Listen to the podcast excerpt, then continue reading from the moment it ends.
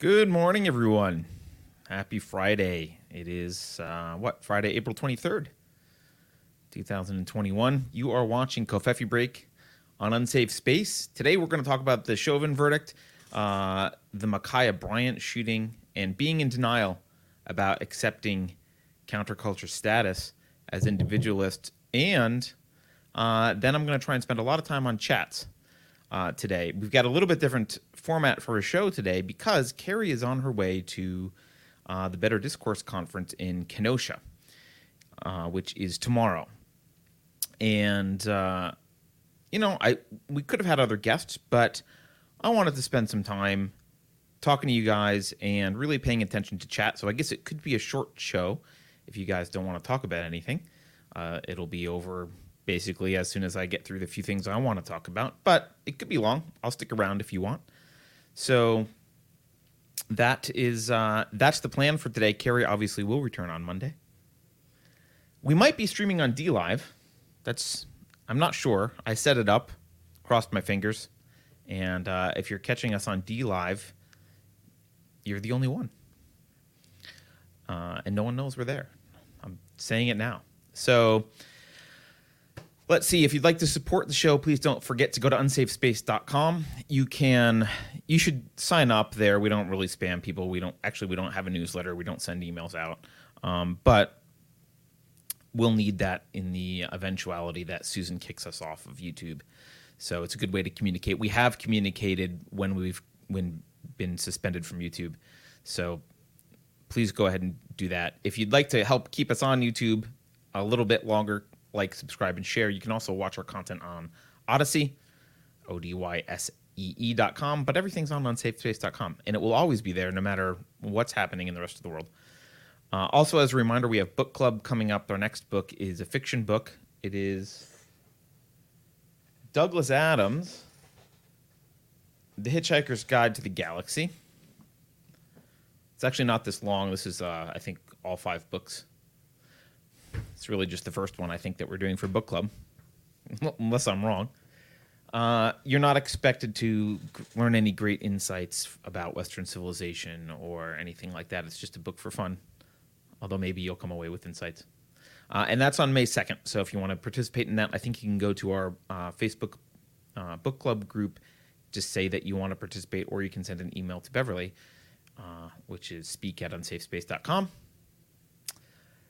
What else? Oh, the next book after that is Jordan Peterson's Beyond Order. That will be on May 30th. I know some people like to get a head start on, uh, you know, a couple months in advance. So that's the one after that if you want to go start reading that one. And uh, the last thing I want to really mention, housekeeping wise, is I know there are people waiting for mugs. Uh, I apologize. I'm going to try and send them out this weekend. I've just been busy. I'm the one, I've got like a couple hundred mugs in my closet, and I'm the one who has to pack them and send them, and I just haven't had time. So, um, also, if you think you should get a mug because you are a subscriber at the $25 or above level and you haven't gotten one, either it's because I haven't shipped it yet or it's because you haven't given us your address. So, you do need to send us your address if you want to get anything. All right. People are saying the volume's low. I'll turn my volume up a little.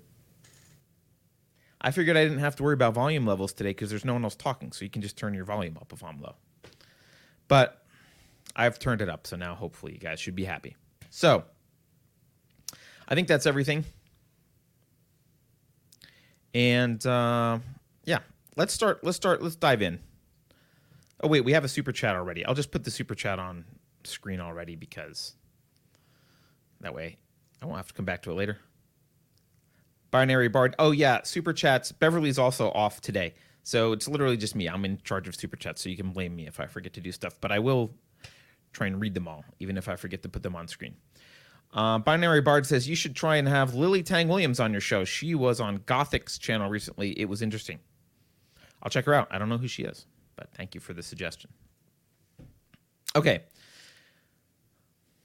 I don't know how much I want to talk about Chauvin, but everyone's talking about Chauvin, and I think it is uh, evidence of something which I'll talk about in a moment. So let's just briefly touch on the Chauvin verdict. Mm, he was convicted on all three counts. The first count was second degree unintentional murder, which is a felony murder in the state of Minnesota. Um, that means uh, he someone was killed while a felony was being committed. Uh, and the murder doesn't have to be intentional in that case, but the unlawful use of force does have to be intentional.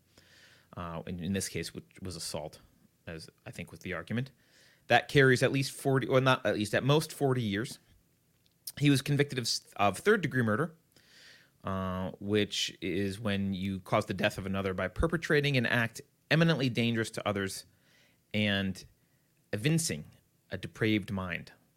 They like to use their vocabulary words, but basically, uh, they have to think that you've demonstrated that you're crazy or you're depraved in some way, I guess is the better. You're depraved. That carries 25 years maximum. And he was convicted of second degree manslaughter, uh, which carries a 10 year sentence maximum, and that is negligence, whereby the person creates an unreasonable risk and consciously takes chances of causing death or great bodily harm to another. So those are the three things he was convicted of. I have heard people saying that they don't understand how you can be charged for three different things for the same crime, uh, and people arguing that uh, these charges are incompatible. Uh, I at first thought the charges were incompatible as well because murder to me always means some sort of intent, but apparently these second and third degree murders in Minnesota don't mean intent, uh, and neither does manslaughter. So they're not actually incompatible. It does sound a little bit weird to charge someone. It seems like if you're doing something, there should be like the one charge you go after. You can't you can't just throw everything at the wall and hope it sticks. But everything stuck anyway. And I don't want to get into the details of what I think about it because it doesn't really matter. Um, I wasn't on the jury. I wasn't in the courtroom. I didn't watch the entire trial. Um, but I do want to talk about the. I do want to talk about the the the way the trial was handled because I think the way the trial was handled is more evidence of irreconcilable differences between different sides in the United States here and the way the trial was handled trial was handled bothered me. Uh, you, we hear talk uh, Scott Adams. We've talked about Scott Adams before. We should have him on the show. I should try and convince him to come on the show. But uh, Scott Adams has talked about two movies. People are watching two different movies. Half the country's watching one movie, half the country's watching another. Now, in this case, it's weird because normally in that case, you have facts that are reported that people are getting all the facts or not getting all the facts or getting different versions of a story. And that's an easy way to have more than one narrative. But in this case, we have mounds of direct evidence. I mean, we've got, you know, lots of cameras that we can watch over and over again. Uh, we got forensic evidence. We just, there's, there's lots of facts to look at. We're all watching the same movie in the sense that we all have access to the same facts. The trial was live streamed. Uh, we all watched the videos, and there's more that we can all watch all the videos, the body cam videos and the bystander videos, and there was a video from the store. But not only can we not agree on what happened, we can't agree on the process. Um, and there's basically there's basically one accepted process. There's a Manichaean uh, construct here. There's a Manichaean. There's this. Uh, it's a black and white. It's this or that. All right. And the Manichaean process is uh, the, the accepted, the good in this process is here's what you're supposed to do. You're supposed to watch the bystander video that we all watched. You're supposed to be outraged. Uh, you're supposed to conclude that Chauvin is a racist murderer then you're supposed to demand that he's strung up immediately. Um, and then you're supposed to extend that to some catastrophically uh, bad judgment upon the entire system. That this is some catastrophic systemic problem, and he is uh, he's representative of that. That's the good narrative. That's the quote good narrative. That's the acceptable narrative. And anything outside of that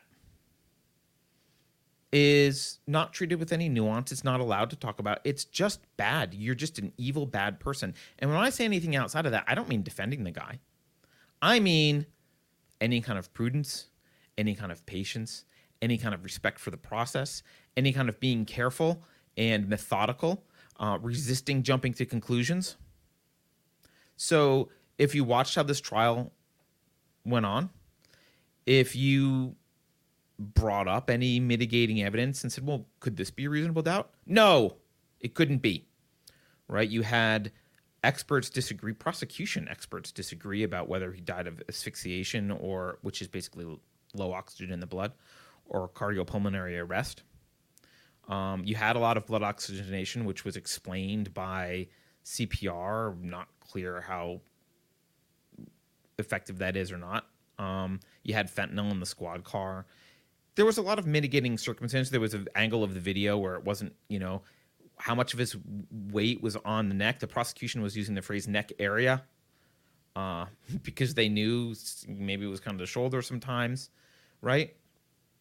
And again, I'm not saying you know my my gut, which isn't worth much here, but my gut is like, eh, maybe a manslaughter charge uh, should have stuck, be considered. I could see the argument for that. Again, I didn't look at all the evidence, but the process I watched, and the process is what's really disturbing.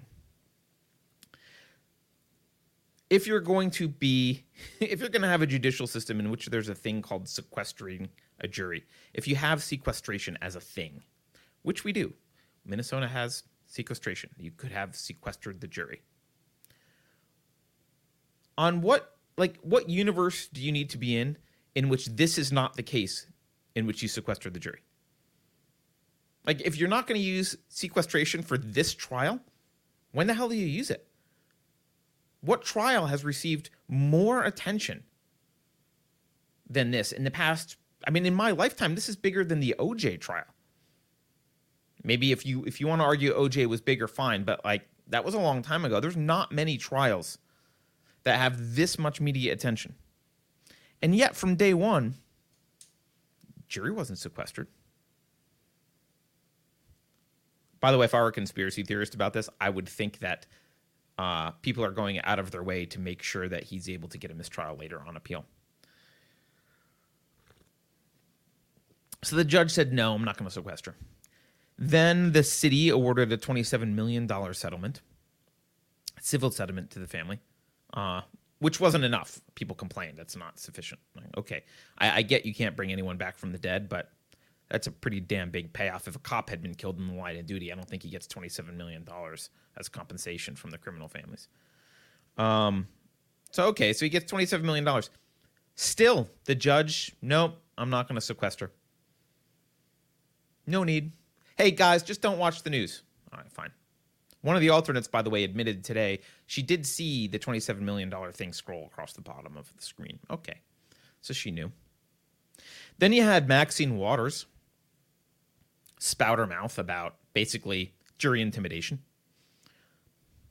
You had the entire press talking about this. It wasn't even just the news. The judge said to the jury, "Well, you shouldn't watch the news." I mean, but it was everywhere. You couldn't go on Twitter. You couldn't go on social media. You couldn't watch sitcoms. Like it was everywhere.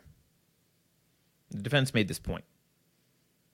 So you have Maxine Waters spouting her mouth, basically saying, you know, we should escalate violence if they don't come back with the right verdict. The defense brings this up. The judge, yeah, yeah, whatever. He he chewed Maxine Waters out, but yeah, I'm not, you know, whatever. It's fine. This was at the end. Then you got then after that you had mayor the mayor of Minneapolis after Maxine Waters was chewed out by the judge basically does the same thing. Joe Biden steps up and does the same thing. So if if that combination is not some form of jury intimidation, I'm not sure what it is. Can you imagine being a juror? I mean, the media is semi doxing the jurors uh, had been the whole time anyway. Can you imagine being a juror on that trial and thinking to yourself, I'm not sure. I have reasonable doubt about a few things. And then weighing that reasonable doubt with the fact that the president of the United States, while you're deliberating, the president of the United States is out there saying that you got to reach the right verdict, and and you've got Congress people and the mayor of your city and the entire media and like everyone basically pressuring you to convict this guy. I don't know what that would be like as a juror, but I can't imagine it would be easy to be impartial. I mean, juries have families and kids and lives. They don't want them, Um, you know, they don't want them destroyed. Right? So that's how the trial was handled. And again, even if the even if the result was correct, which you know I, I tend to think it wasn't correct. I think the two murder charges are a little much, probably. Um, but again, even if the trial was even if the result was correct, the way we got to this result was dangerous. It was very, very dangerous. Look, pitch, pitchforks and torches and mobs, they can sometimes achieve justice right? It's possible that that the mob that grabs the pitchforks and and torches and marches down to you know town square and lynches someone. It's possible that that guy was actually a horrible you know serial murderer of children or something. That might end up being justice. But a lot of other times it's not justice, and that process is abhorrent. That process uh, is a heinous perversion of justice and no one cares. No one cares about the process here. No one gives a crap.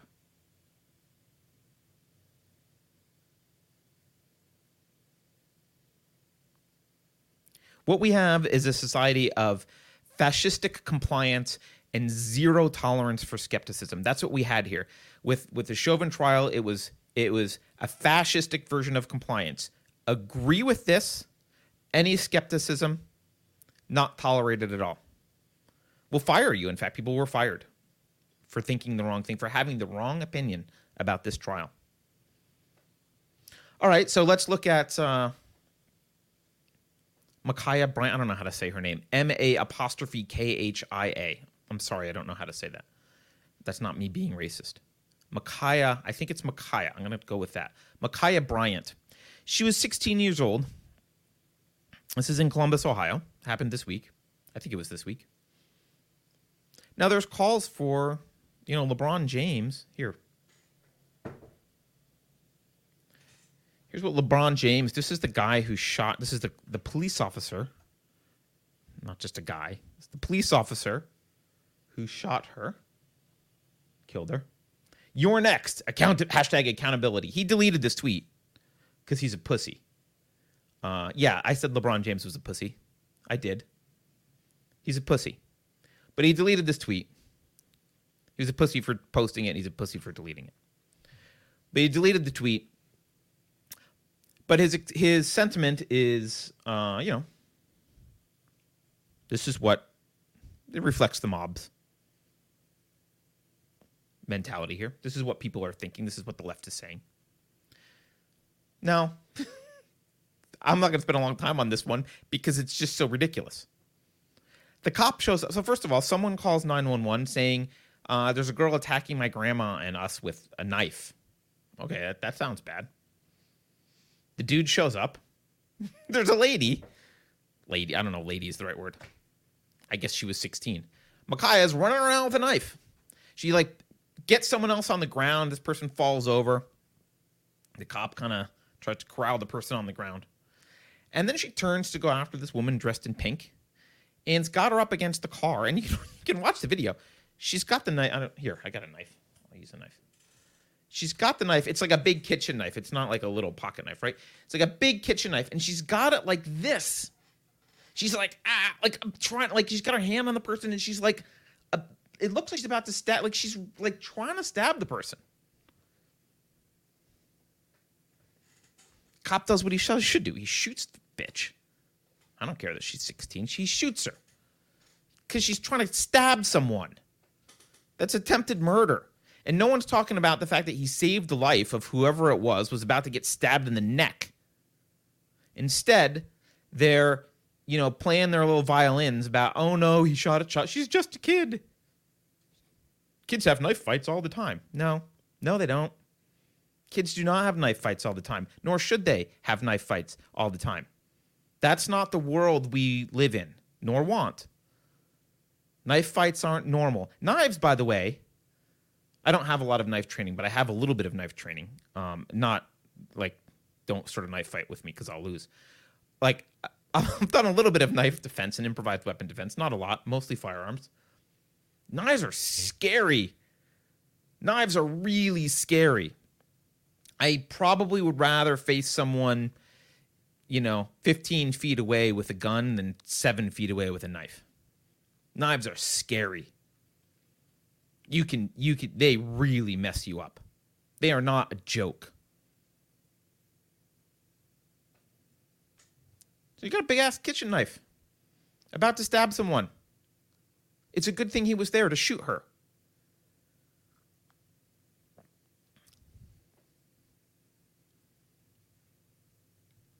So that's where we are. And again, I think we're to we haven't seen too much of it here. We've seen a little bit, but I think there's going to be some some semblance from the mainstream media, from the cathedral of, you know, this fascist compliance, zero tolerance for skepticism. Right? I'm they're going to take that clip that I just said that he shot her and good and blah blah blah and and you know, anyone if we were big enough, people would take that clip and play it around and use it as proof I'm some sort of evil person. Uh, fortunately, we're small enough and no one will care. But I don't know. Maybe if Susan sees this, we'll get suspended again. I don't know. But uh, yeah, what do you expect? What do you want? That's what you want the cops to do when you call because someone's running around with a knife trying to kill people in your family, and the cop shows up and sees them trying to stab someone. What you want the cop to do is shoot the person with the knife. That's what you want. That's why you call the police. That's what you want. Guy should be getting a medal.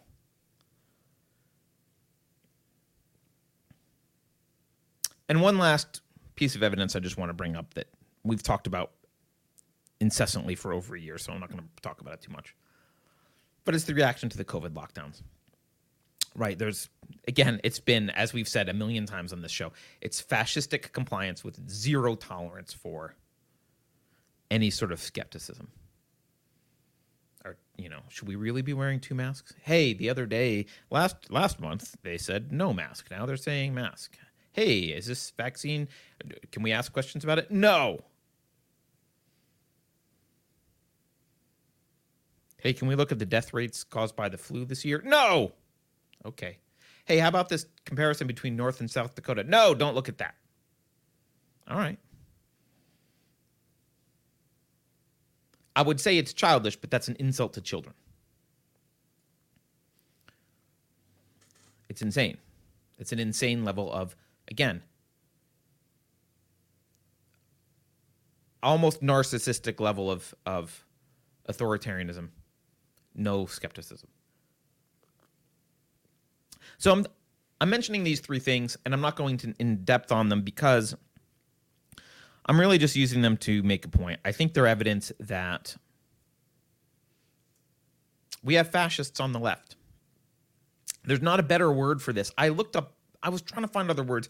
You could say authoritarian, blah, blah, blah. But, you know, some of the main definitions for fascism do include nationalism, and the left doesn't have nationalism, so I'll give them that. But not all definitions, uh, not all definitions of fascism include nationalism. And if you want to call it a globalist kind of fascism, okay, that, that's enough. And um, I bring this up because I think Rome hasn't fallen technically, but the fall is inevitable here. And I'm, I think we're spinning our wheels and wasting our time trying to deny that Rome is falling, that Rome is going to fall, that it's over it's over. And that denial is not productive because things being over in one sense it means we can start anew in a new sense. It doesn't mean the end of our lives or our happiness or even building a better world. It means America as we know it, as we were taught to it in civics class when we were kids, is over. Then America is over. It's over because we have irreconcilable differences between a fascist mob and everyone else. And the philosophical principle that underlies this fascist mob is collectivism, and we need to understand what that is. And we need we need to see it. And collectivism collectivism in this context, I don't mean community. People confuse collectivism with community. They think if I'm anti collectivism, I somehow don't think people should live in communities, right? I mean, I was telling my daughter the other day, families are kind of socialist. That's okay because it's voluntary and it's a family and what like we share everything. Well, there's kind of not a lot of private property in a family. That's okay.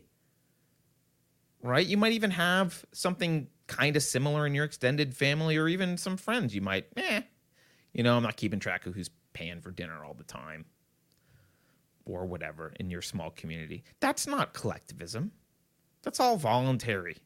And it's based on the idea, which is anti collectivist, that an individual is sovereign. Collectivism is the idea that an individual is not fundamentally sovereign, but instead individuals are means to an end, and that means can be that there that uh, that end can be related to God or Allah, right? If it's religious extremism, it can be related to the state if it's most atheists and people on the left. It can be related to class, right? If you're Karl Marx, it's related to class. Now we're seeing it can be related to race and gender, right? The individual is not the fundamentally sovereign unit in, in a collectivist system. And there's lots of versions of collectivism. But the individual is a means to an end in those systems. And that's what we have on the left right now. We have a particular form of it, right? Now, you could argue, like, this is collectivism is the reason why we don't want, say, the radical fundamental Muslims from Afghanistan, like the Taliban coming over and taking out the left for us. Because then we have the Taliban, and that's just a different form of collectivism, right? Collectivism's the disease, the the particular manifestation of that disease does matter, but fundamentally they're they're basically the same. And I was talking, I was on the backstory with Lee Stranahan yesterday, and his co-host John. I tried to make this point that I thought um, we kind of were in this irreconcilable differences phase where we just had these kind of fascist zombies. And he said, "Well, no, I mean Kent State, the Kent State era was really bad." And he said 58% of the people, I didn't realize this, 58% of the people at the time, according to him, uh, didn't even want to ask a question about how the order to fire was given. That seems pretty divided, right?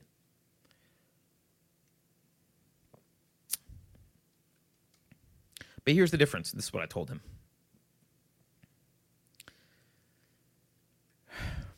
I didn't. I didn't say it. Uh, I used fewer words because I'm going to explain it a little bit more. But the progressives, and I mean the old school progressives, late 19th century, early 20th century progressives, they built an enormous administrative state apparatus. They fundamentally changed the direction of this country in a bad, bad, bad way. They did not like capitalism. They they argued against capitalism both as a both from an ethical and a practical perspective. They were anti-individual rights progressives were anti from the very beginning. They were collectivists. In fact, many of them at the very beginning were eugenicists and racists as well. They were collectivists. And you had Woodrow Wilson, 1913, probably one of the worst years for the U.S. Woodrow Wilson, probably one of the worst presidents. You had him build a massive administrative state, a massive administrative state, which is antithetical to individualism. But what you didn't have was the radical left in positions of power, controlling that entire state. And all the way up through Kent State, you still had, you know, you, I mean, McCarthyism happened right before then, right? You still had some, I will, I'll call them more conservative elements, but just, or broadly speaking, less radical left elements in positions of power. You didn't have the left, yeah, they kind of owned the universities, but even the universities were less indoctrinated with, obviously, with wokeism back then, right? I mean, critical race theory wasn't even a thing. Um, you know, you had postmodernism emerging, and so the postmodernists were making their inroads. But you can have that kind of divide because the the people pushing this radical leftist craziness, the people reading Marcuse's uh, what was it? Uh, his essay on tolerance. Well, I forget what it's called. Something tolerance. It's about intolerance being uh, necessary for tolerance. I, the name escapes me. I apologize. Someone can put it in chat. But that stuff was happening on the the fringes. They were the counterculture. So they didn't have a lot of power. So yeah, the country was divided, but the people with power were not on their side. we don't have that anymore. Now, uh, the left has control of the state apparatus. The cancer has metastasized. The left has control of everything. I mean, they're in the freaking Southern Baptist Convention. I mean, if you, if they're if how if they're in the Southern Baptist Convention, where else are they? They're literally everywhere. They control almost every university almost every major media outlet, almost all government. Even the Republic, the Republicans are, you know, pathetic, you know, panty waisted, weak guys who have no idea how to even fight against wokeism, most of them. Right? They're the reason, half the time, I think the conservatives are the reason the left has so much power. They're just idiots. They're bumbling fools with respect to protecting the values of America they control everything. They control it all. And they're not dumb. They're using their power. I heard a story this morning on, on NPR. DC is now clamoring for statehood. DC, 90% Democrat. You know Puerto Rico is going to clamor, clamor for statehood.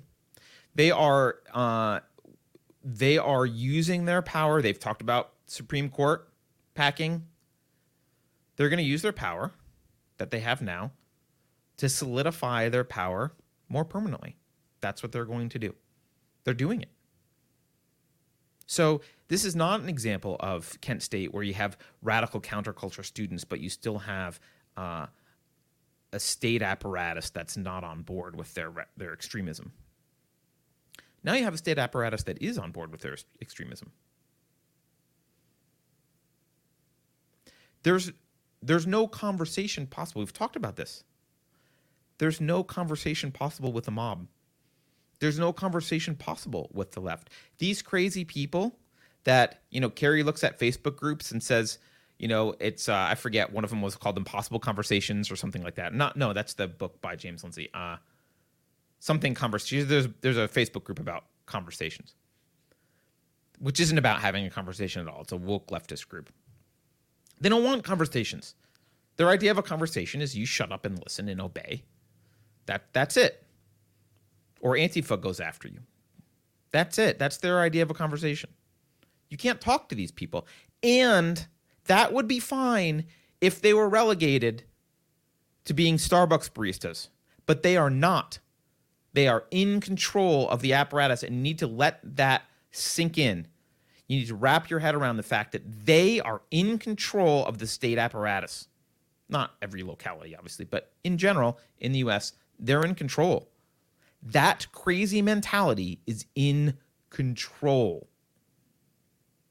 I know it's not a fun fact to face, but that's the fact. If you disagree with radical leftism, you're the counterculture, man. We are the counterculture. I mean, I never thought I was cool enough to be part of the counterculture, but it turns out that nerdy non coolness and thinking and being careful uh, and uh, I don't know, trying to be rational and not burn things and go crazy and make arguments and listen to people and support free speech. It turns out all that is now counterculture. So what the hell? Here we are. We're counterculture. the normal, sane, common sense people are counterculture now. This is not the first time this has happened in history. Don't, you know, you don't have to think this is unprecedented. It happens. It's happened to us. At some point, Rome falls. Right? At some point, Rome falls. The barbarians breach the gates, they come in, Rome falls. Life goes on. right? History didn't end for a while after Rome fell. It fell, what, 400 something? I, don't remember when Rome fell. Fifth century. History didn't end. It's not like, you know, humans stopped existing and living their lives until Thomas Aquinas came along. It, like, we didn't, you know, history didn't end. Things kept going. We're going to keep going. But America's over. America's over. And as far as I see it, we have two choices. Maybe there's more. I'm happy to hear more, and I am going to get the chats. I promised, and I will. This I I see someone in chat saying fourth turning. I don't want to get an argument about fourth turning. I I think the book was mostly astrology, um, basically. like, I, but there was some validity to the book. But the fourth turning doesn't guarantee that, even if that book was 100% correct, the fourth turning doesn't mean we just go through some kind of war period and then kind of keep surviving as a country. Countries die. Countries die. That crisis period, if it is the crisis of the fourth turning, well, that could be the disintegration of the United States. That could be the crisis. Right? Could be. I think we have, I think we, and I'm saying we to mean individualists, which I'm going to define a little bit more in a minute. I think we have two choices. We can choose the materialist route. And I know a lot of people assume that I'm a materialist because I'm an atheist, but I'm not. And the materialist route is you hide away in the woods, you cross your fingers. You don't have any kids because, you know, you don't want to think about what the hell's going to happen to them when they grow up and your grandkids. You live your life, you raise chickens, you hunt, uh, chop some wood for for for warmth, read some good books, live out your life. Hope to God the ATF doesn't come to your house like they did for Randy Weaver. You can take that road. Uh, I don't think it's a particularly noble path. Uh, I think it's a materialist path. You're just kind of looking out for your own material best interest. I get it. I'm trying to withhold judgment on it, but you know, it's not the path I would choose.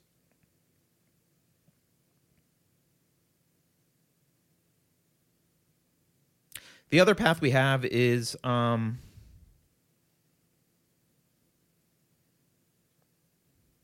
to be principled. We can preserve and even cultivate and refine the the ideas of the West, the cornerstone idea of the West, the one major cornerstone idea, which I'll talk about. We will do it in a smaller community. We might have to be a little bit hidden, maybe not. Maybe we'll have a little space. We can do it. Maybe we'll be sort of hidden. Maybe we can fight back in some areas where they don't have high ground. Right now, they got all the high ground. Even Sun Tzu will tell you don't go after them. They've got the high ground right now. We could fight an intellectual war of attrition, right? We could focus on teaching our children, reforming our education um, methods to make sure that the future generations understand the cornerstone of Western civilization. But to do that, we need to understand what it is. And I say a, million times that it's occurring to me. I don't think people understand always some people do some people some of you are totally on board i'm uh, you know some not everyone understands what i mean when i say individual rights people use it because it sounds good right individual rights uh. i mean even the aclu thinks they're for civil rights or whatever right um, the cornerstone of western civilization uh, maybe this will piss off some religious people but look it's not god I'm not saying God didn't play a role. I, you know, as an atheist, obviously, I don't think he literally played a role, but I, I do think Christianity played a role. But Christianity is not the cornerstone. We had Christianity for 2,000 years and we didn't have Western civilization, right? Something, someone had to interpret Christianity in a certain way. There was a great discovery made. Maybe a rediscovery, uh, if you want to look at the ancient Greeks, but there was a discovery made by Christians, by the way, uh, to give them their due. And that discovery was that individual rights, non contradicting, universally applied individual rights are antecedents to the state. They come before the state. They're not granted by the state. They're not granted by the consent of your peers. They're not granted by the king. The Christians would say they're granted by God. Natural law people would say they, they're granted by nature. We can have philosophical arguments about nature versus God versus philosophy. But the fundamental idea of the West is that those individual rights, that individual sovereignty, precedes the state. You don't have a right to free speech because of the First Amendment. You don't have a right to self defense because of the Second Amendment. You have a right to free speech because you're alive and you're human. People can write it down in a First Amendment and say, we promise to recognize it. That's good. But that's not where it comes from. Your right to carry a firearm doesn't come from the Second Amendment. You have it. You have it because you are you have the right of sovereignty as an individual. You own yourself. That sounds like a dumb, like an obvious concept, but it's not. It's not an obvious concept, and it wasn't throughout a lot of history.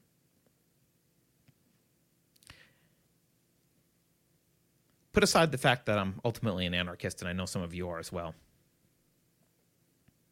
Someone says, tell that to people in China.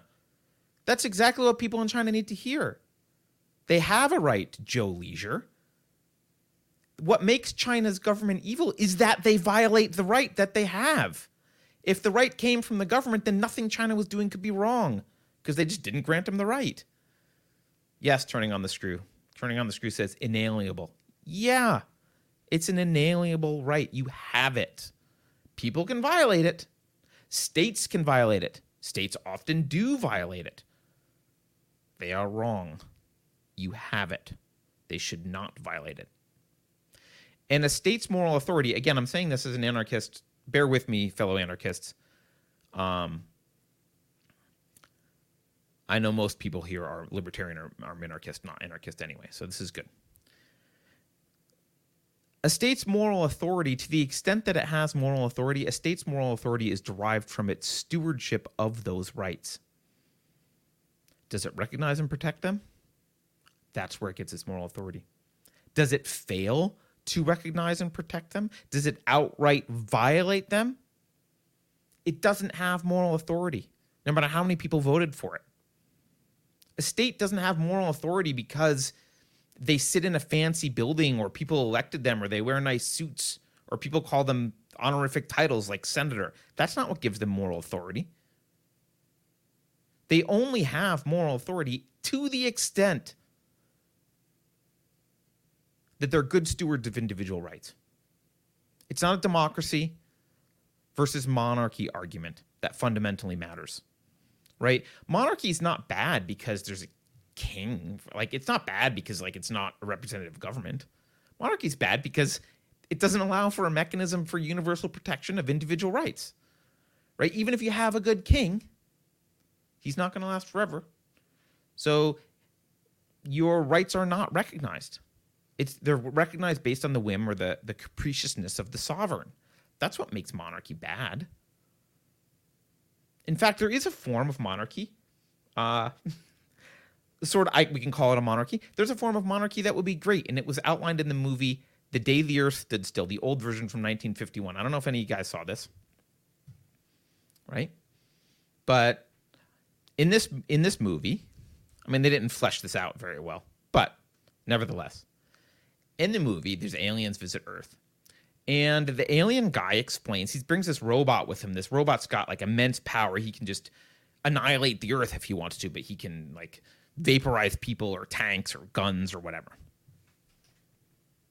And the guy explains to people, it's a spoiler, sorry. The guy explains to people, look, the alien says, look, guys, uh, he's he's he he's coming to Earth, by the way, because Earth is finally like starting to do space travel and stuff, and they're worried that the Earth's gonna spread their bad ideology and their violence across the the solar system or whatever. So this is back when we thought people could live on other planets in the solar system. So he comes he comes to Earth and he and he shows him the robot. Gort is the robot's name. And Gort's got Gort's part of what he calls a race of robots. And the robots have one function, basically, which is they respond to the initiation of the use of force. That's what they do. And they don't go into the detail about fraud as force or, you know, threats of force or whatever. But like I said, it's, it's very uh, low resolution philosophically. But the idea, sure.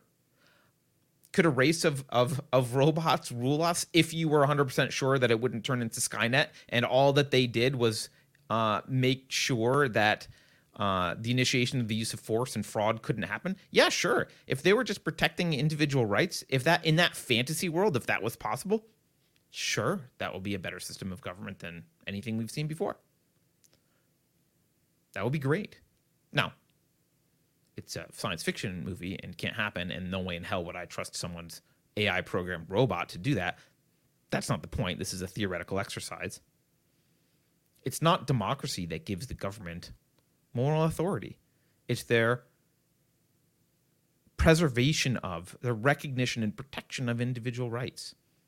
And if Gort protects individual rights better, Gort's got moral moral authority. Right?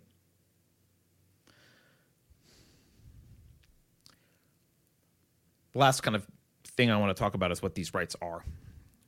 Because people use this word right all the time. It's a bad word. But it's what we got. Because people use the word to mean I have a right to housing, I have a right to blah blah blah, right? Individual rights are just it just means self-ownership and corollaries. That's all it means. It means you own yourself and there's corollaries to that. That's all. It needs to be universally applied and without contradiction. That's it. So what are the some of the corollaries are? That means you can say what you want right? You can say stupid things hateful things whatever. You have a right to say what you want. That's free speech and write what you want.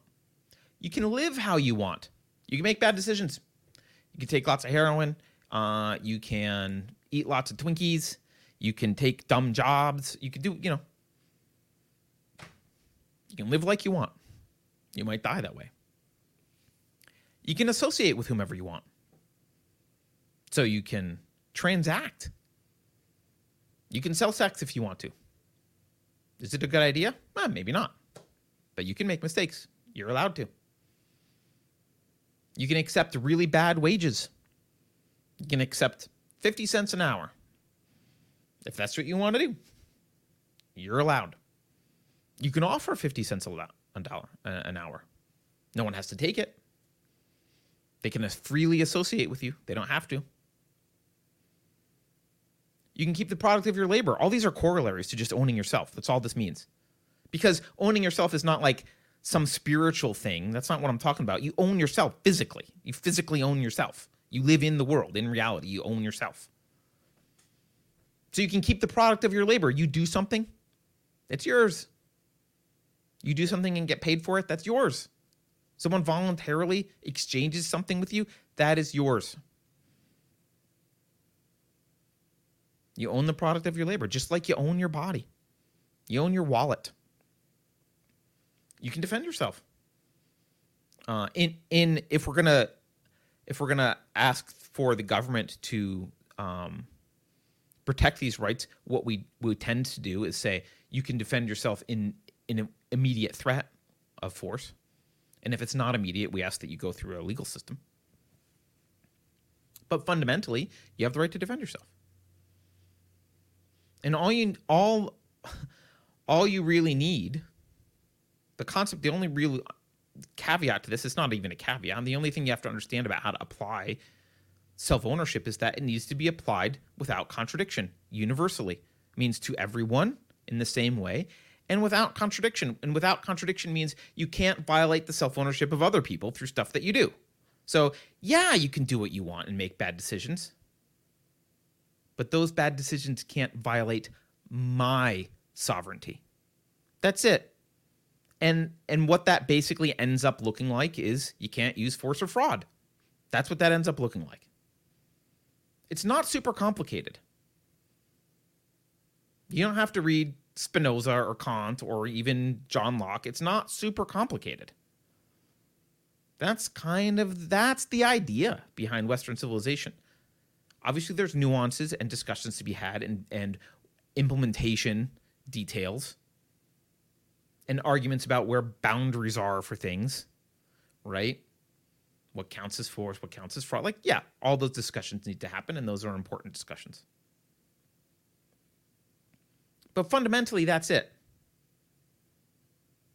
Fundamentally, that's what self ownership means.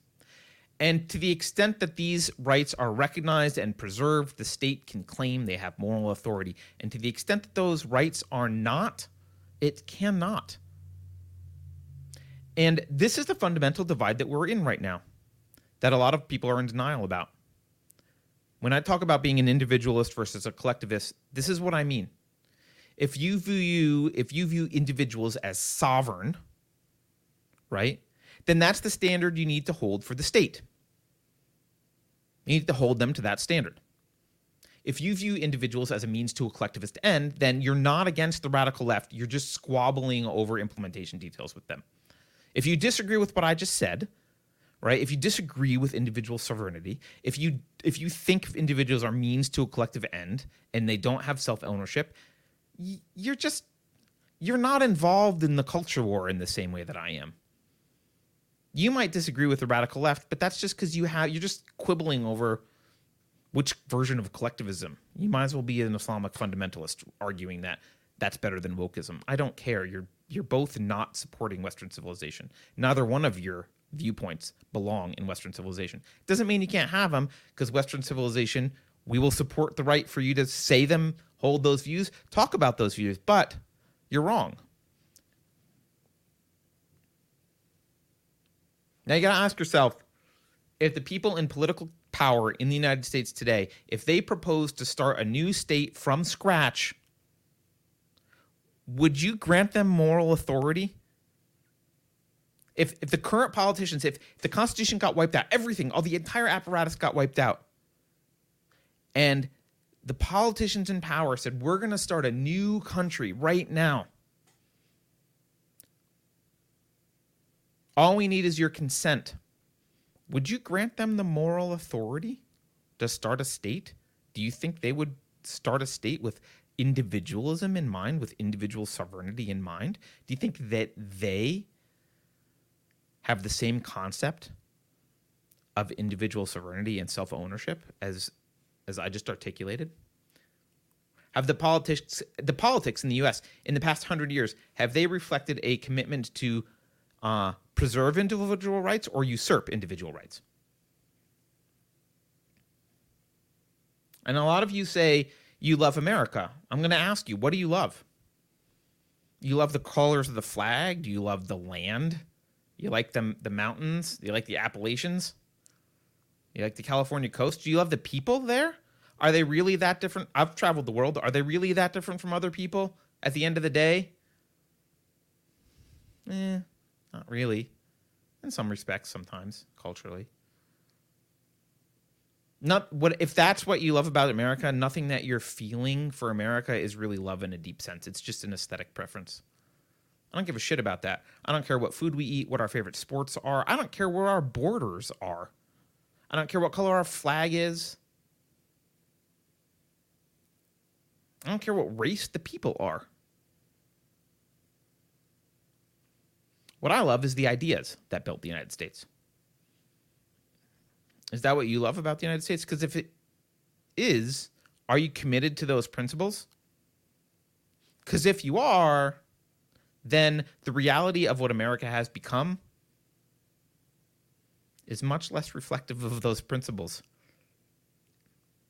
than it, was when you were born. Doesn't matter how old you are, look back. More or less reflective of those principles. And the people that are running America, do they love it in the same way that you do? Are they fighting to preserve the principles? If you're fighting to preserve America still, what are you preserving? The ideas or the boundaries and the names of things in some books? some buildings. When Rome fell, life went on, as I mentioned. At some point, we got to recognize that the barbarians are they're not through the gates, but they've won, right? But the essence of Rome was an anti-barbarianism, and the essence of the West is an anti-wokeism. It's individual sovereignty. I think we need to plan for the fact that this has fallen. I'm viewing it as liberating. It's liberating. It's a it's an exhausting battle. Look out at 330 million people in the United States and think, I gotta convince all these people to give up their collectivist and their collectivist bullshit and they're they they they're with their their narcissistic cluster B, whatever deranged personalities they've got going on. Trying to, you know, run around burning Starbucks and saying, you know, silence is violence and like that idiocy. That's a that's a battle. Man, we're not the first people to fight it, and everyone before us has lost. It's a losing battle. It's a losing battle, guys. But it's liberating because we don't have to focus on that battle. We can focus on what we're building. Ignore them. Let's build something. It doesn't have to be horrible. It's not, it doesn't start, you know,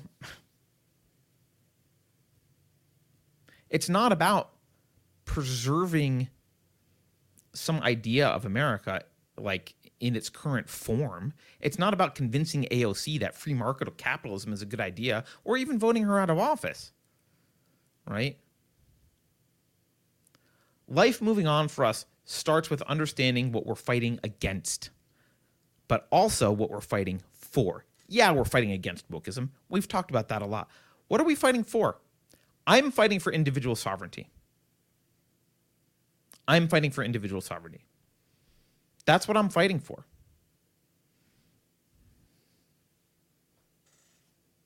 That was longer than I wanted. I'm sorry. I'll go back and look at chats. Let's look at chats. We'll have a ch- we'll have a chat. Selly Toy says, "I love how we force democracy around the world." Yeah, right. I mean, we waltz into Afghanistan and try and force them the democracy in Afghanistan. It's just not going to work. I mean, it's not going to work. We did it in what we, Hillary did it in Libya. We ended up with a Muslim Brotherhood. Democracy is not what we're fighting for. It's individual sovereignty. That's what we're fighting for. I'm happy to have arguments and discussions and debates. It'd be fun about the right way, the best way currently to support individual sovereignty. How do we make sure that's protected? What a great discussion. You know, if that's our mutual goal, we can disagree, argue, and go out for a beer afterwards with love and brotherhood. Because we're on the same page. We're just trying to, we're fighting the same battle. We're trying to build the same thing. I can't go up for a beer with someone who literally wants to use people as cannon fodder, who believes that people are pawns in some greater collectivist game or ideology, whether that game is for Allah or Gaia or the Great Reset, it doesn't matter. It's an abhorrent, evil position to hold. I don't want any part of people like that. And those people aren't going to help build the society that I want to help build. You guys are. All right.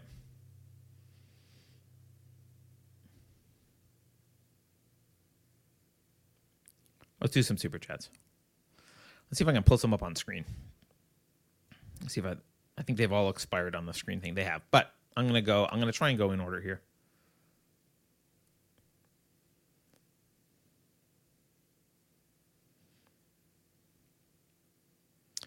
All right. I read the one from Binary Bard saying I should try and have Lily Tang Williams on. Don't know who she is. Thank you. Joe King says Gothics would also be a good guest. I don't even know who Gothics is, guys. I'm sorry. I'm I'm I'm not like I don't watch a lot of YouTube. Maybe I should.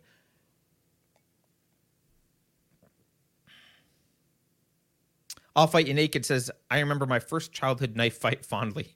Don't we all, though? It's just a knife. People who say that, I want to just go stab them. It's just a knife. It's a friendly knife fight. What are you talking about?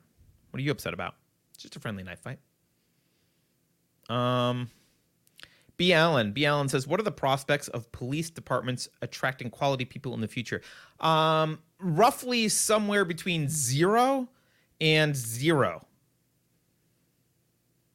I I don't know who in their right mind, what young man right now looks at this and goes, "I want to be a cop." I mean, what good young man or woman, I guess, looks at this and says, "I, I want to be a cop." No one. No one. No one.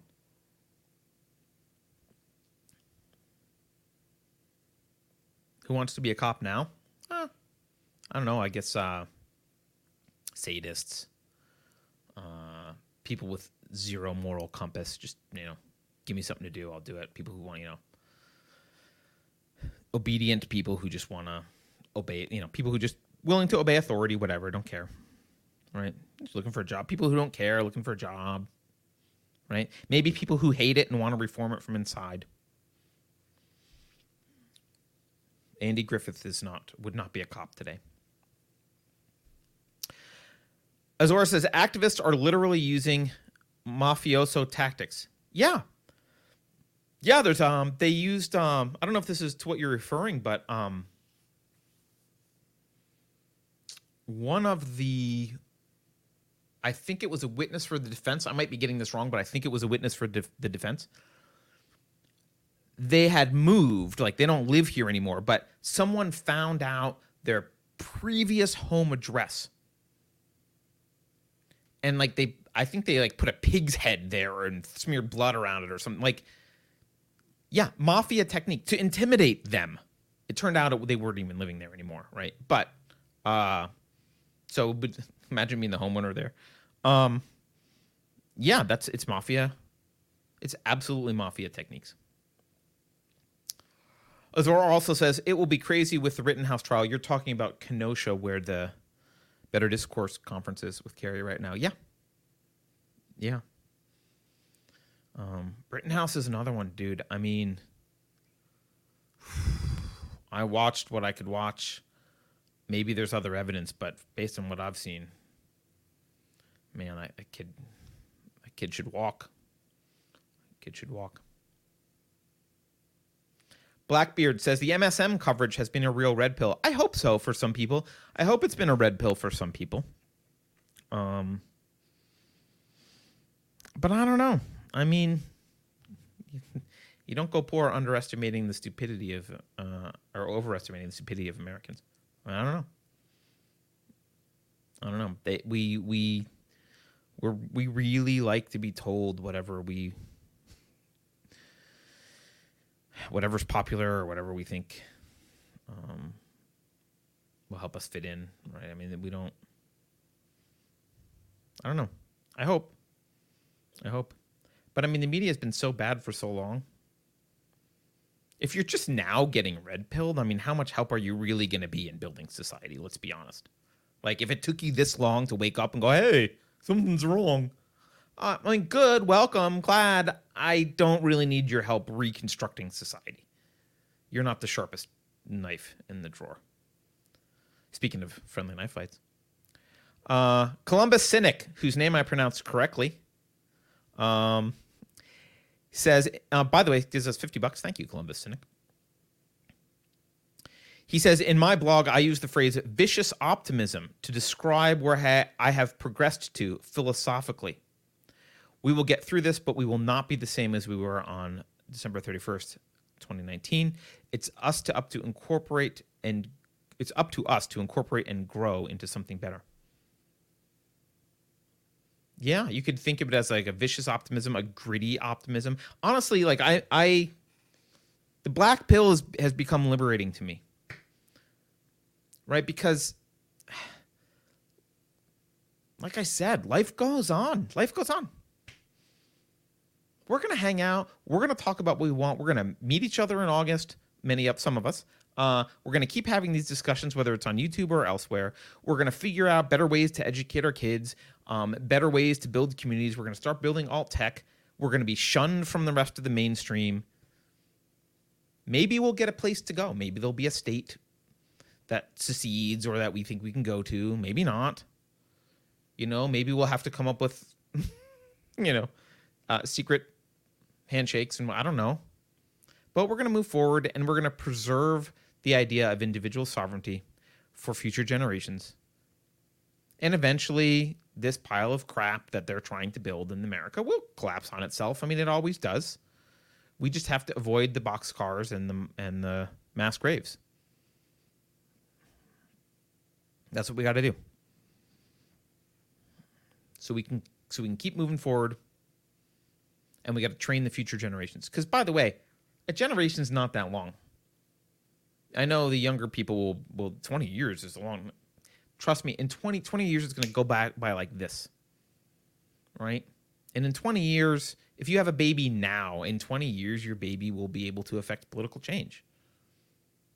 So it, it's not a generation's not that long. I mean, yeah, I'll probably die before there's major progress in in in the right direction. Uh, I mean, there'll be some progress in the right direction, but you know, things aren't going to be utopia when I die. Sure, sure, but we can certainly move things in the right direction, and we in a tangible way in our lifetimes. Absolutely. Francis Montgomery gives us 10 bucks and says, I'm glad that you finally had the courage and fortitude to admit the psychological similarities to the modern left and fascism. I, I don't know if it was courage and fortitude. Maybe it was just uh, I finally wasn't dumb. I, I, mean, I wasn't afraid to admit it.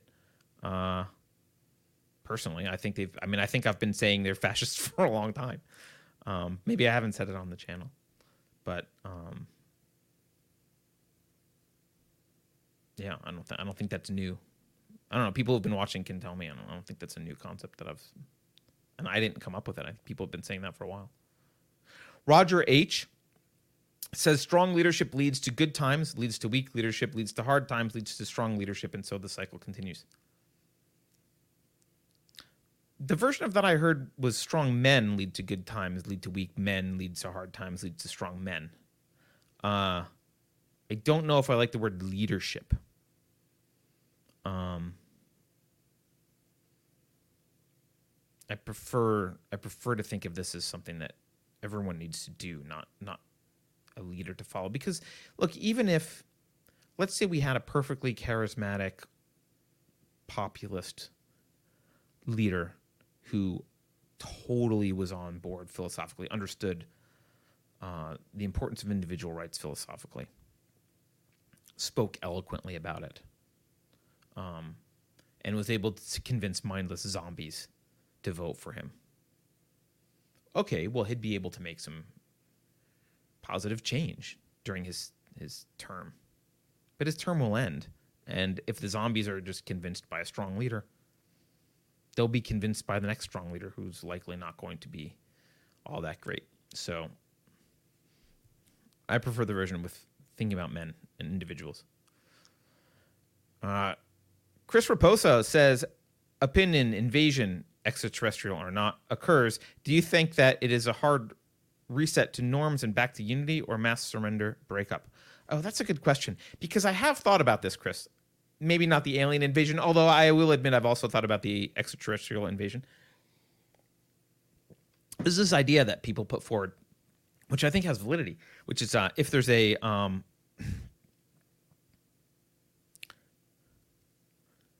if there's a common enemy to unite behind, we will put aside our differences and unite.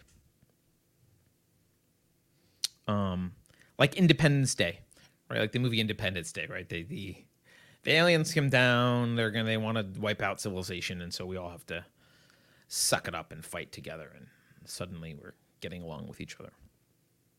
Um,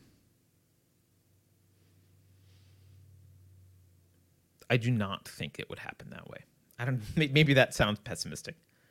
Uh, I think it would be I think what would happen is the woke crowd would surrender because they respect authority. Oddly, right?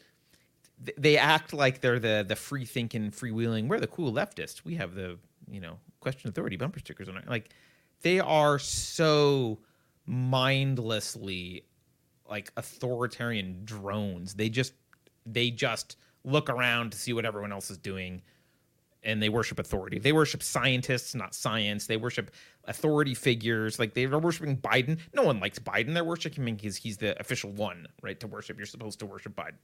Uh, I, I, I think if aliens came down, they'd be like, "Aliens, we're on your side." Like they would just surrender and worship the aliens. Um, and the rest of us would take up arms and shoot the aliens, and the left would uh, sell us out. The left would spy on us. The left would turn us into the aliens, and uh, you know, hopefully would win and beat the aliens. But I think that's my realistic. that's my realistic. Uh, to the to the extent that you can have a conversation about alien invasions and be realistic, that's my realistic assessment of what would happen. Um. Okay. Keri, Keri just texted me, and I'm thinking, ooh, does she want to talk about something on the show? She's just asking me a scheduling thing. She's not even watching. I'm all alone, guys. All right. Uh, why bother? Why bother says some people even go further and claim that the truth comes from the state. Try talking with them about individual rights. Resistance is futile. The Borg. Excellent point. Why? Why bother? I, I mean, it's bad enough to think individual rights come from the state, but yeah, I mean, eventually, because education has come from the state, you eventually you eventually up with end up with a population that just thinks truth comes from the state, um, which you know we've talked about before. Authoritarians need and want for you to believe that truth comes from the state. G-Man says rights can't be given; they can only be taken away.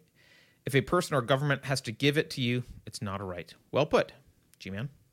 Well put. G-Man says, on a lighter note, what kind of tea do you like, Carter? I'll bring you some good stuff in August. Plug day passes here. Oh, thank you. See, I'm relying on G-Man to, who I, I don't even know, but he's cool. He's in chat a lot. Uh, I'm supposed to remind people about August. We do have a retreat in August. Go to unsafespace.com. You will see the link for the retreat. I don't know if we have any overnight uh, rooms available yet uh, anymore. We may or may not put a couple more up, but you got a little time for that. Uh, we definitely have day passes available. Uh, and if you buy a day pass and then we end up putting a room up and you want to switch, you can let us know. Um, so uh, that's my plug for the Unsafe Space Retreat. Um, what kind of tea do I like?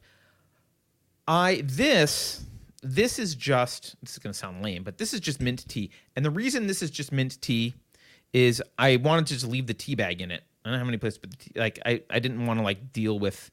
I'm picky about my tea. Americans don't steep tea properly. Like you're supposed to leave it in for a little while and then take it out. You're actually not supposed to. I mean, tea bags are kind of lame to start with, but you know, um, my, my wife's from a culture drinks a lot of tea, and I've got a whole like tea set. I can take some good. I like black tea, good, good black tea, loose leaf black tea. Um, but you can't oversteep it. You got to pour it in, pour it into your cup, uh, and then, you know, you can't just like leave the pot for 20 minutes and then pour more into your cup. It, it gets bitter and horrible. You got to pour it out. Like, um, but mint, you can just you can just kind of throw the bag in and not give a crap. Uh, so this is not great tea that I'm drinking, but I was cold. So there's your answer, G-Man. Uh, Golden Yunnan is a good one. Um, lots of black teas are good though. The captain's log says I spoke with a Belarus girl. Hey, congratulations. Oh, and she said her government rapes and murders peaceful peaceful protesters for fair elections, but thinks people slash Americans doesn't need guns because of mass shooting. yeah, yeah, yeah. I don't. I mean, what do you even say to that? Captain's log says, "Oh, the irony." I I don't know even how do you respond to that. See, there are some people you just can't have conversations with. You just can't have like that girl. You just can't have a conversation with her. There's nothing there. There's no. There's no thinking going on. There's no reason to have a conversation. It just isn't no. I mean, if you want to convince her of something, you want to get her on your side. You don't need to have a conversation. You need to sit down with an advertising agency and figure out like the right slogan to emotionally manipulate her. But that's not a conversation. Uh, and she's going to be of no use in actually building anything. She she might be a parrot if you get the right you know you get the right 30 second soundbite into her mouth emotionally. That might be a good soundbite to have her parrot, but she's not helpful um, in any real sense. Twee Girl says, I don't want to be policed by the people who will take their place. Oh, you mean of the police? Yeah. Well, I don't think anyone, any of us do, Twee Girl. I mean, that's the scary thing, right? I mean, some of the older, some of the older cops, you know, fe- federal and and like federal agencies and and and and local. Some of the older cops have a respect for the Constitution. They joined the force because they care about. Now, I think they're wrong about some things, like, uh, you know, I couldn't. I was in. I not that I ever could have gotten in necessarily, but I was interested in joining the FBI when I was a young man, um, and probably because I liked Agent Mulder, to be honest. And speaking of aliens, and uh, I didn't do it because I realized I didn't get a choice in what laws I enforced. Like if the FBI was just about going after murderers and rapists and stuff, I would have been like, yeah, totally, I'm down. Uh, I think it's a noble profession, and there are a lot of people who who do that because it's noble. Um, but I realized like there's drug laws that I wouldn't want to enforce, um, and and now there's a whole bunch of other stuff. I mean, they'll show up at your house if you tweet the wrong thing in some countries and places. So, um, I I wouldn't do that. I don't want to be involved in that. So, um, so yeah, but the older, but some of the older officers are much better older law enforcement are much better. But nowadays, f- from what I'm hearing, uh, from what I'm hearing from the few contacts that I have that are kind of connected to the old guard in law enforcement, they're not bullish on law enforcement moving forward either. They're kind of saying, yeah, it's the the young mindless thugs who don't give a crap about individual rights that are signing up now right? And those are the people who are going to stick you onto boxcars, right? Those are the people who just obey. You know, we read the book Ordinary Men in book club. Those are the people who are going to just do what they're told, right? Um, they're better. The government wants that. I mean, they're better from the authoritarian government perspective, right? The the authoritarian government doesn't want some cop who's read the Constitution and is like, I'm not doing that. they don't want that. Look at how the judge in the Lisa Hanson uh, um, hearing treated the sheriff who didn't want to arrest her. And the sheriff wasn't even like standing up for much. He was just like trying to delay arresting her and getting her to do it, you know, come in gently. But the judge was outraged by the the the sheriff's lawyer's argument that actually the sheriff doesn't have to bring her in if he doesn't want to. Like he's, you know, he's within his right to not bring her in. I mean, the, the, the concept is like totally foreign to the judge. How could that possibly be? Right. I often think that the law enforcement would be much more interesting if cops were not, if cops had the leniency, if they were allowed, they had the freedom to just refuse to enforce laws. They would have to write them down beforehand. They couldn't do it in like in a preferential nepotism way, like my cousin killed someone, so I'm not enforcing murder. But if they wrote them down, like like I'm gonna okay, great, I'm on the force. I'm only gonna enforce these laws. I'm not going after I'm not going after other laws. The problem is, you know, with it, it gets way too complicated to do that. You can't really do that because, you know, you cannot want to enforce drug laws, but because drugs are illegal, you've got gangs running drug laws, and gangs are doing other violent things which are illegal and horrible. So it's all related, and the DA will just use, you know, whatever, go after them with whatever laws they can. So Lydia says their job is to enforce, not decide. Yeah, I know. Uh, although um, sheriffs, there's some there's some uh, dispute regarding sheriffs and that.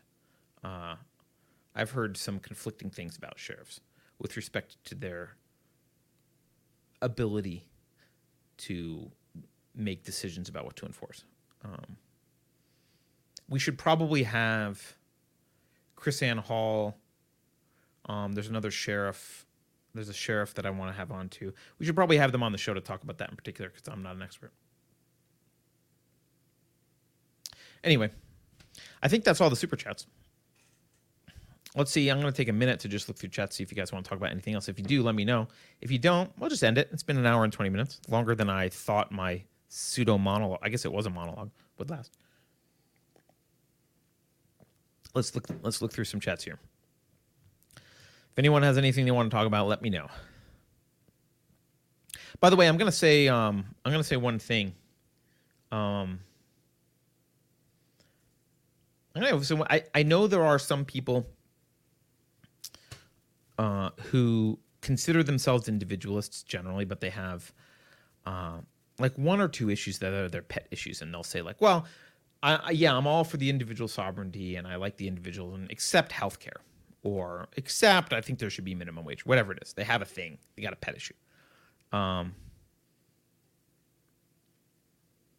I get that. I get you got a pet issue, but you have to admit at that point that you're not being principled. You're just arguing for what you think is best for you materially. And maybe you're right. Maybe for you, free healthcare is better. Maybe you're one of the people that would get more out of national healthcare than you would give. I don't know. I mean, eventually, socialized medicine is worse than free market medicine, but there's uh, there's definitely borrowed time that socialized medicine lives on in terms of investment and uh, innovation and that kind of stuff. So maybe in your lifetime, you would be better if suddenly there was healthcare. Maybe you'd be better. Maybe your personal life would be better if there was a minimum wage because you're an employee that your employer would gladly pay the more. They'd fire your friend, but not you, right?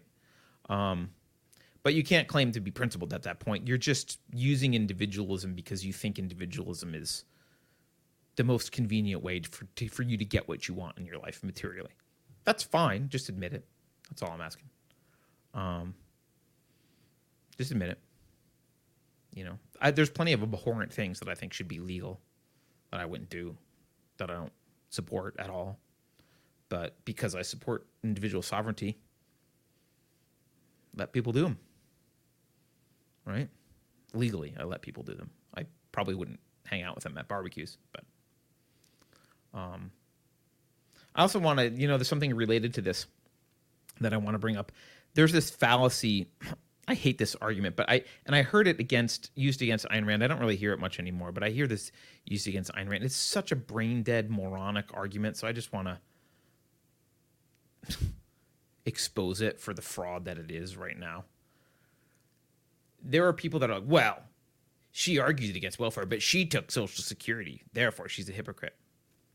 First of all, she wrote an entire essay about that. So if you're going to be criticizing her, you might want to read her essay. But second, you've got to be dumb to believe that.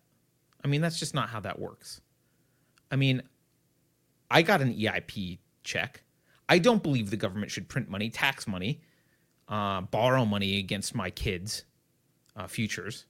I don't believe the government should do any of that. But I'm not going to rip up my EIP check when it comes in the mail or it's a card, but whatever. I'm not going to. Of course, if someone if someone robs you and then cooks you dinner with they they rob you and then they buy food and cook dinner and give you part of the you know part of the proceeds of their robbery they give back to you in the form of dinner. You don't have to i'm not eating the dinner because that would be hypocritical because i i disapprove of robbery. You literally just have to have like a zero iq to think that way. You just have not zero but you just that's just dumb. Don't be a moron. That's not a valid argument. It's not hypocritical to take money when the government's stealing from one pocket and giving you back a little bit. It's not immoral. And it's not hypocritical. It's just a dumb argument. Get another super chat. Jay Tucker says, Carter, your insights are insights are fire. Please clip the individual rights segment. Incredibly powerful point you made here. Thank you. Uh, I don't know if we're really doing too many clips anymore. Beverly, we we we realized we were making small clips to share around, and no one shares. No one gives a crap. So instead, what we're doing now is just uh, making versions of the videos that like making URL links that have time codes in them and sharing those around. So it just jumps to the spot. And then if you want to keep watching, you can keep watching. But there's like three or four people that are always like, you have to clip this. You got to make a 30 second clip of this. And then we do. And literally, like, those are the only people that share the clips. Um, so. All right. Anything else we should talk about, guys? I, it's we it's weird to have a conversation without Keri. I kind of wish I could hear you guys. I am appreciating not wearing my earpiece, but I kind of wish I could hear you guys. You guys should have get Rucka on the show. I don't know Rucka really well. Is he like an objectivist though? Because I saw him talking with other objectivists in Clubhouse the other day. Uh, and I've seen a few things that he's done. I, I, I like him, but Sun King, don't worry. Your precious Keri is not gone forever. She's just at the Better Discourse conference in Kenosha. She'll be back on Monday. Go get your smelling salts. Revive yourself. Amy Smith says, Where do we get our rights if not from God? And she screamed it in all caps. So it's a very important question. Um, well, Amy, uh, I I know that a lot of Christians believe that that is a uh, one two punch. Gotcha. Where do they come from if not from God? Ha ha! I got you, you dumb atheists. Gotta come from God. Uh, no. That's not how it works.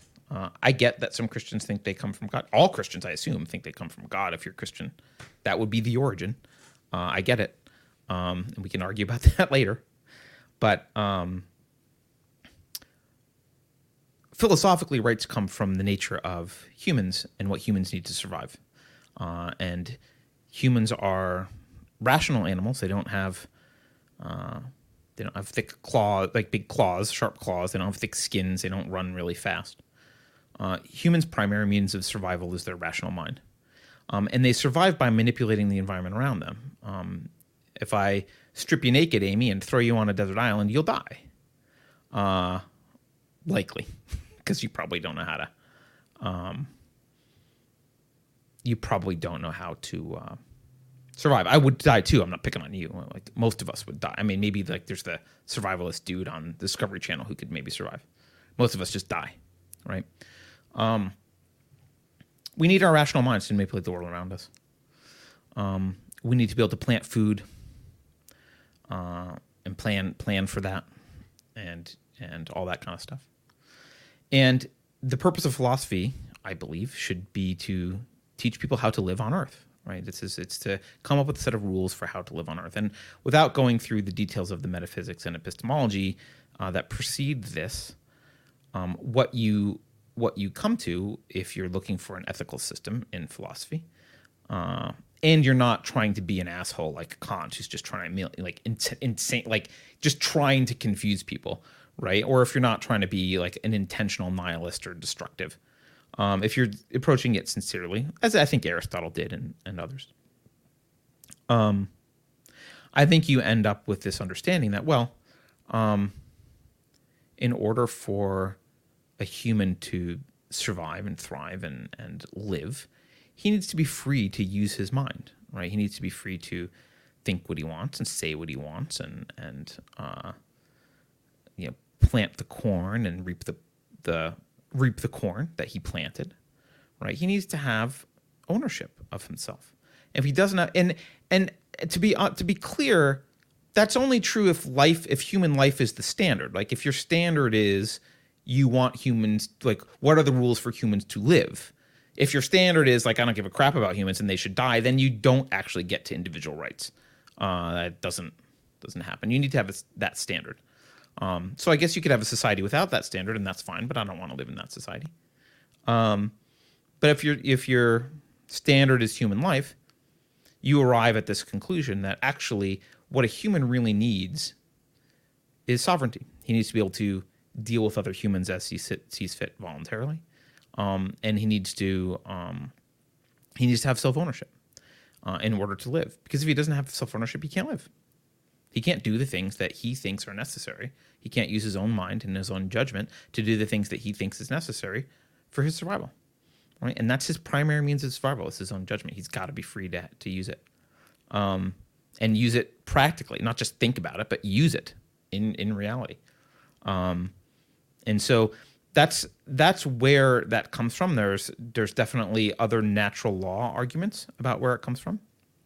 Um, some of the founders relied on some natural law arguments. Some of the founders relied on uh, God. I mean, obviously, all the founders were at least deists, as far as I as I know. I don't think I don't think there's any atheists founders. I think they were all at least deists. Deists. I know Thomas Jefferson did question the existence of God in some letters and stuff. I, am not an expert on that. Um, so yeah, and the and the, the there have been Christians who've made this similar natural law argument as well. Um, but uh, I think a lot of the Christian argument usually comes from some sort of divine spark that makes man special, and that's why they have individual rights. For, as an atheist perspective, though, saying that you need God for rights doesn't solve my problem as an atheist, right? Because I'm not going to invent something I don't believe exists just to get to the end goal. Like that's not a that's not moral. That's it's not it's hypocritical. So like if you swooped in and said, "Well, you need Thor for rights," I would say, "Well, but I still don't believe in Thor. I can't just claim to believe in Thor because I need rights. That's not fair." Um, and it doesn't solve it also from the perspective of I I believe, and I'm not trying to piss off Christians, and I think as an atheist, I believe God's a creation of man's imagination. So to have someone rush in and say, you need this imaginary being that I thought of in order to have all these rules that I've thought the imaginary being has said we have. Like, it doesn't make a lot of sense to me. So I'm not trying to piss off Christians. I don't even actually want to have an argument about it. I, I think that's a discussion we could have someday. Right now, uh, like most Christians in the West, I won't say most, a lot of Christians in the West and, and most of the ones in this channel uh, do hold individual rights as sacred and they come at it from a different perspective. And that's what matters to me because those are the Christians that I want to build a society with. They care about and respect individual rights. Um, and that matters. And, you know, look, when we're in a, a, when we're in a little community that respects individual rights and and we've made a lot of progress and we're we've got all this woke crap past us, we can sit around the fire and argue uh, theology and philosophy and religion all day long, and and that'll be great. But um, not all Christians respect individual rights. Most atheists don't, um, and the dividing line for me is really around that. So, that helps. Okay. Uh, okay, let's see what else we got.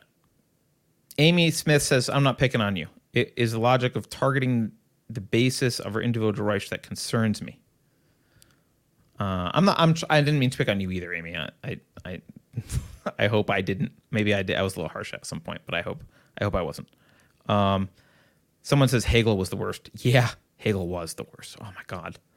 Um, but uh, let's see. What does Amy else? Let's just follow up to make sure I answered this question if the founders say God gave them and they get rid of God, we lose them. That's my fear. Oh, I see what you're saying. If the founders say God gave rights and we get rid of God, then people won't have um, justification for them. Well, I think, Amy, what I think you're talking about, and, and this is what I hate with the atheist community, I think this is the I think this is the great failure of the atheists. Uh, and it's why I hate the atheist community, most of it, uh, with a passion. Because um, look, Christianity was around 2,000 years. Christianity was around. Did some horrible things, did some okay things, not all bad, not all good, like most religions. Um, didn't figure out the importance of individual rights. I mean, Christianity spent more than a millennia not getting that individual rights mattered. Right? They didn't get it.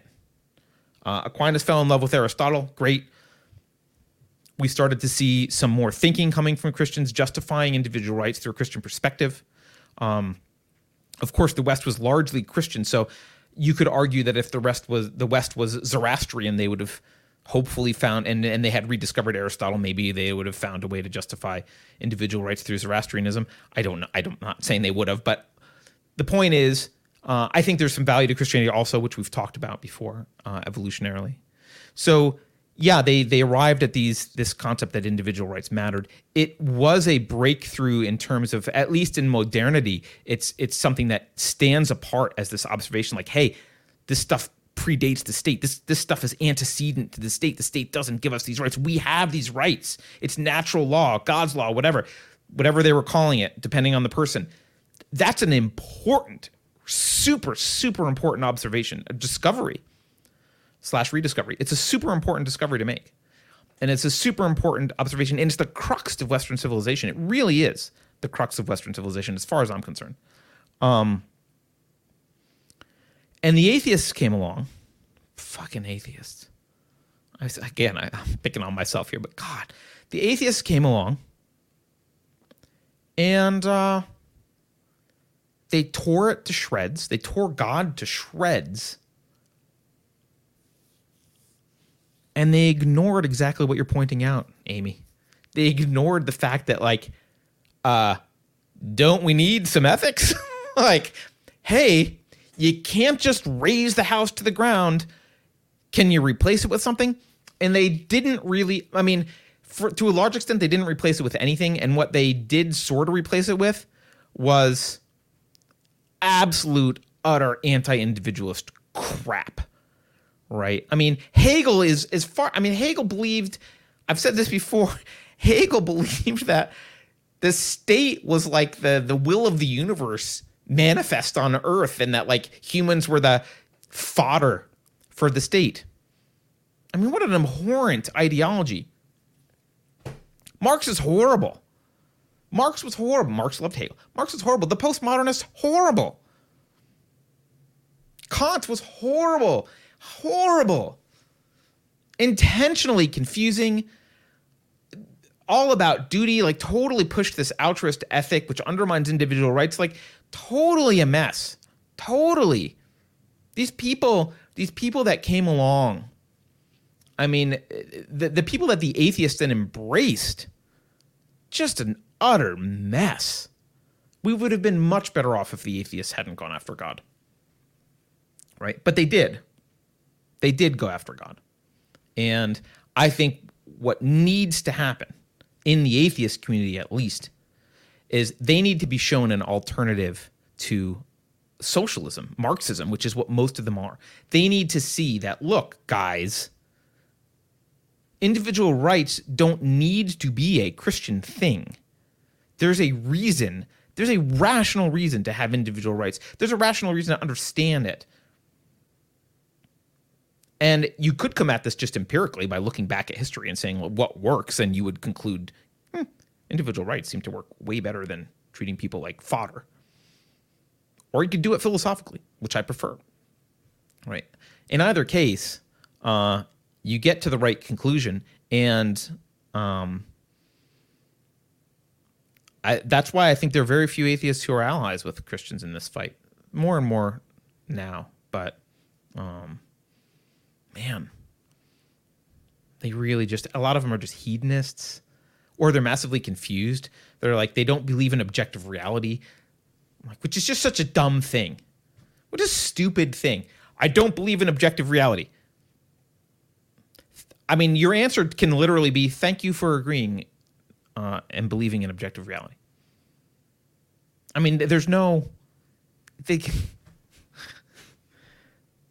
all the stuff that they think is profound in a lot of their philosophy it's just babble it's just garbage so someone can get a phd um, anyway don't get me off on that. Sam harris is anti-free will. I think he's probably done too much lsd but i haven't listened to sam harris in a long time. I read a book of his a while ago but tds made sam harris go a little crazy. Tds was a weird thing to watch right?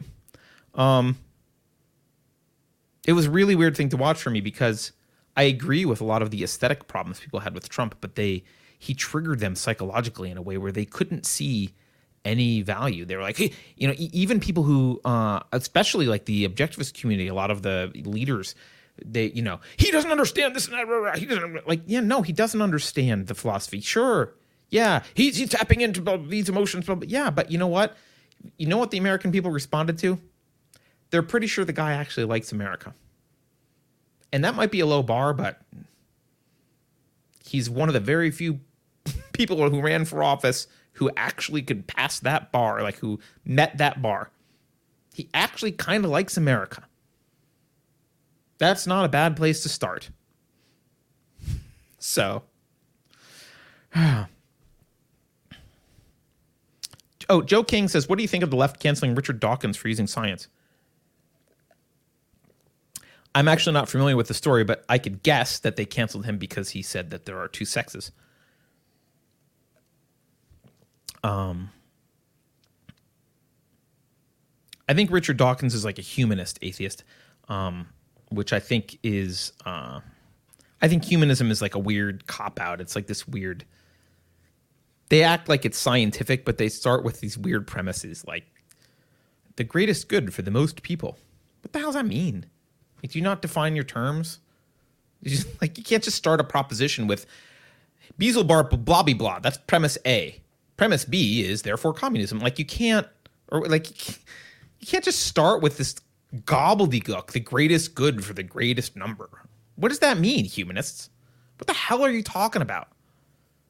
Do you even know what words are? What does that mean? And they start from there. And I think Richard Dawkins is one of them. I don't want to put words in his mouth, but they start from there. And they so they have these kind of vaguely held, kind of pragmatic, feelings driven beliefs in things. And then they use science. They're progressives in many ways. I mean, the progressives, the late 19th century and early 20th century progressives were.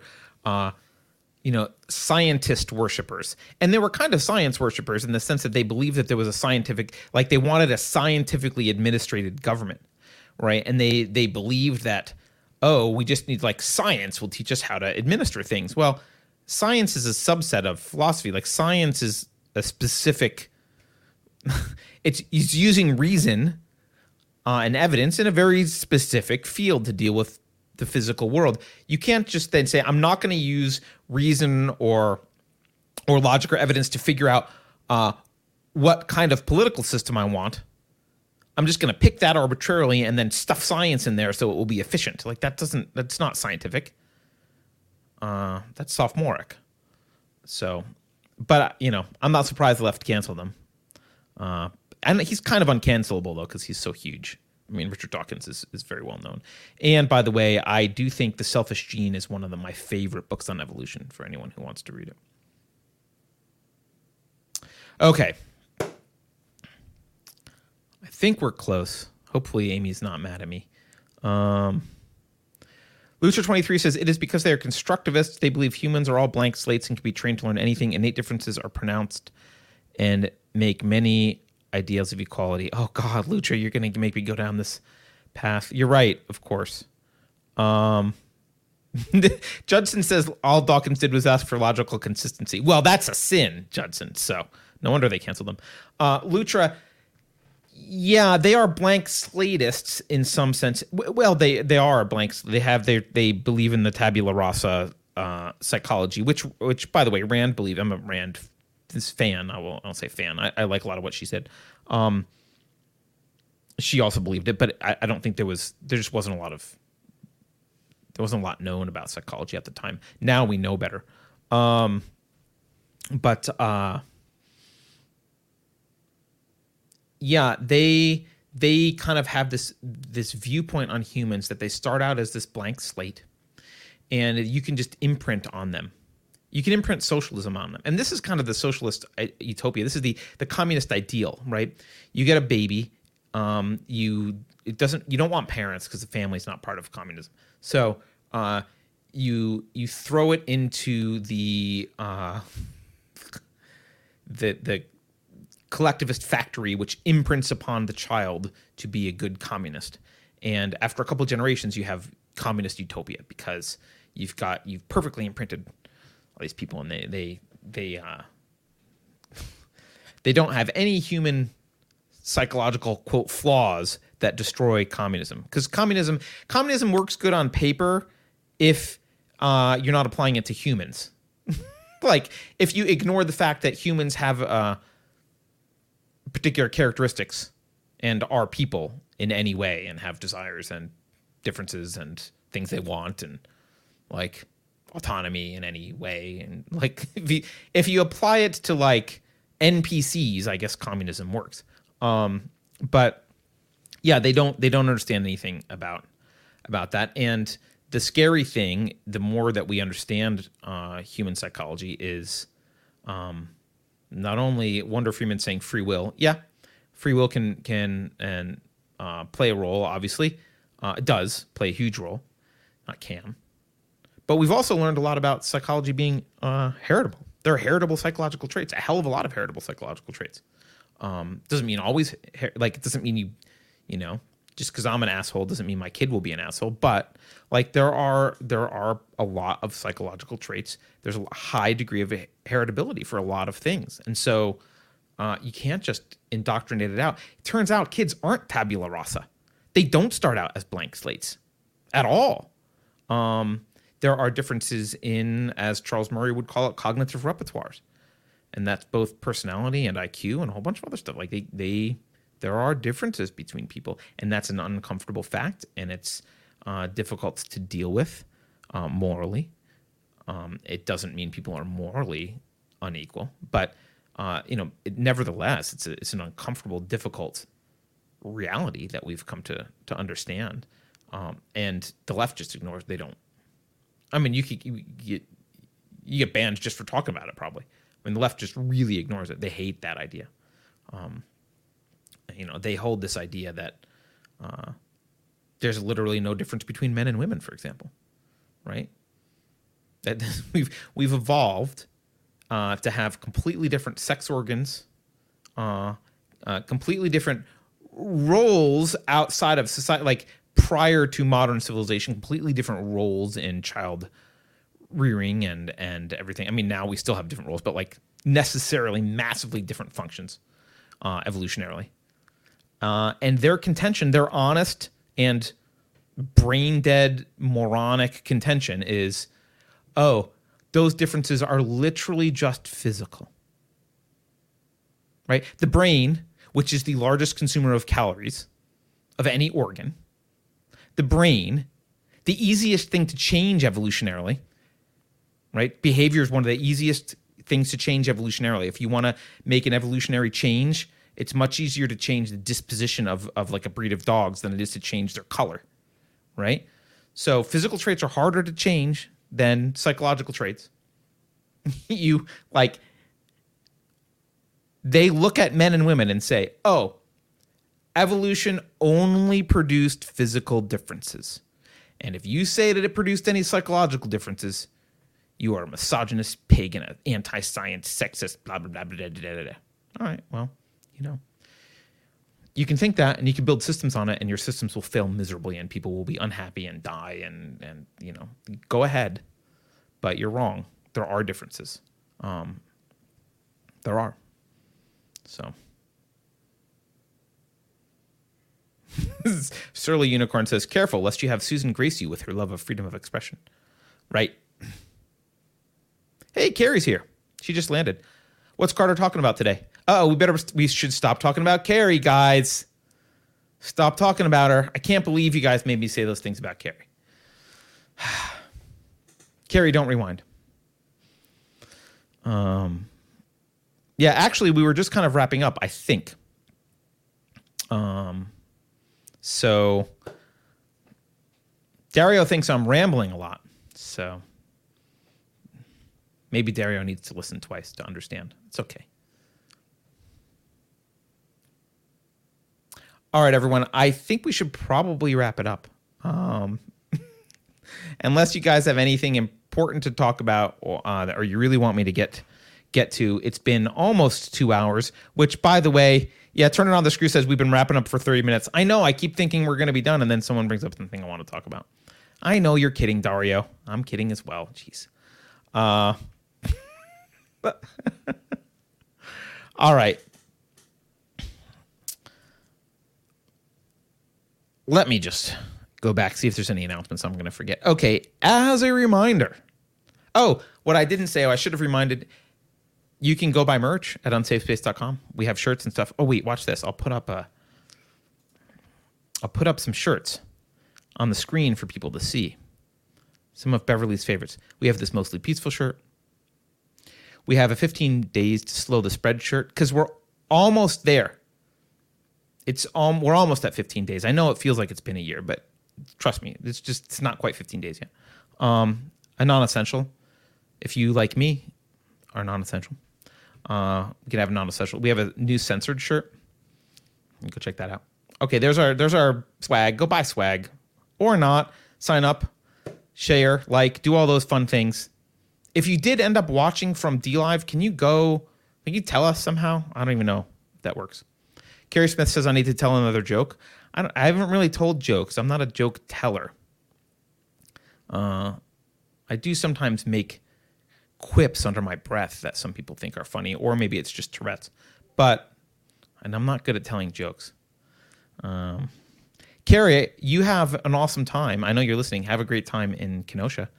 Uh, and I don't know if they're live streaming. I don't. If they are, go watch Keri while she's uh, hosting a panel tomorrow. If she's not, if they're not live streaming, um, drive all the way to Kenosha. Drop what you're doing. Drive there now, so you can watch her. All right. Thanks everyone for watching. Don't forget to like, share, subscribe, all that fun stuff. We will see you again on Monday. Keri will return on Monday. So, um, all those, I know you all missed her. I missed her. She'll be back. Fear not. And uh, she, whatever she says on Monday will be absolutely brilliant. You like, just wait. She's got a, it's a doozy. It's the best thing you've ever heard. It's coming on Monday. All right. Later, everyone. Have a good weekend.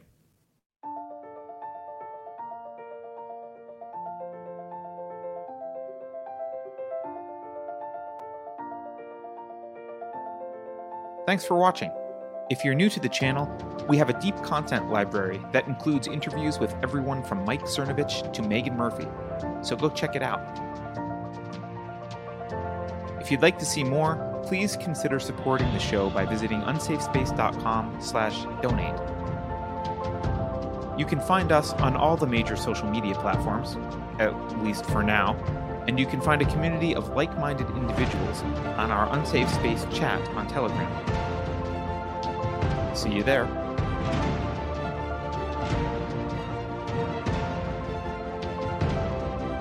Warning. This is an unsafe space. Dangerous ideas have been detected. The content of this production has not been authorized by the Cathedral.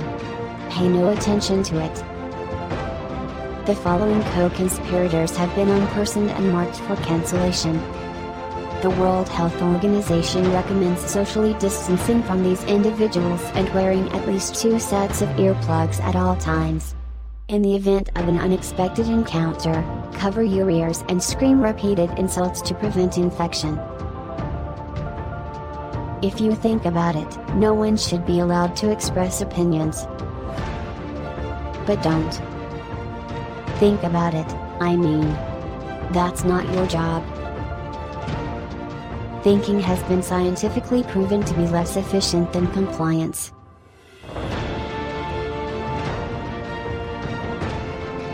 The fact that you are still watching this video saddens me.